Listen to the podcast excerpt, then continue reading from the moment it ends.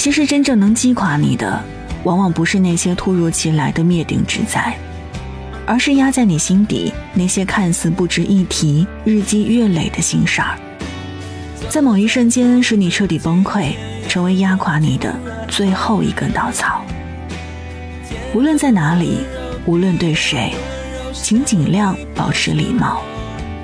就像看电影时开成静音，对服务员说声谢谢；朋友输密码时转过身去；出门的时候关门声小一点儿。情绪上来了也不要吼对方。温柔的人未来会怎么样，我不知道，但一定不会差。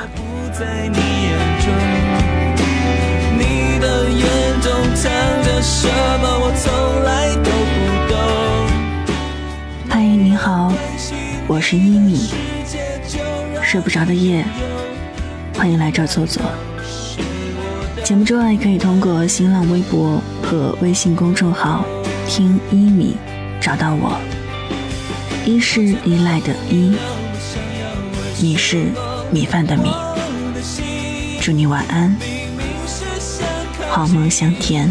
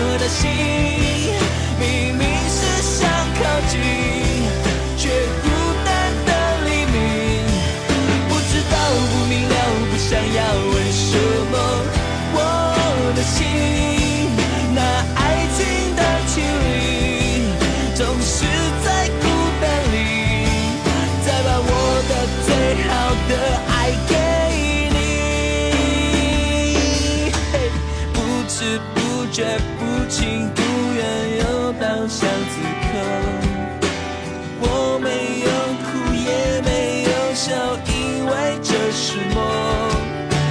没有预兆没有理由你真的有说过。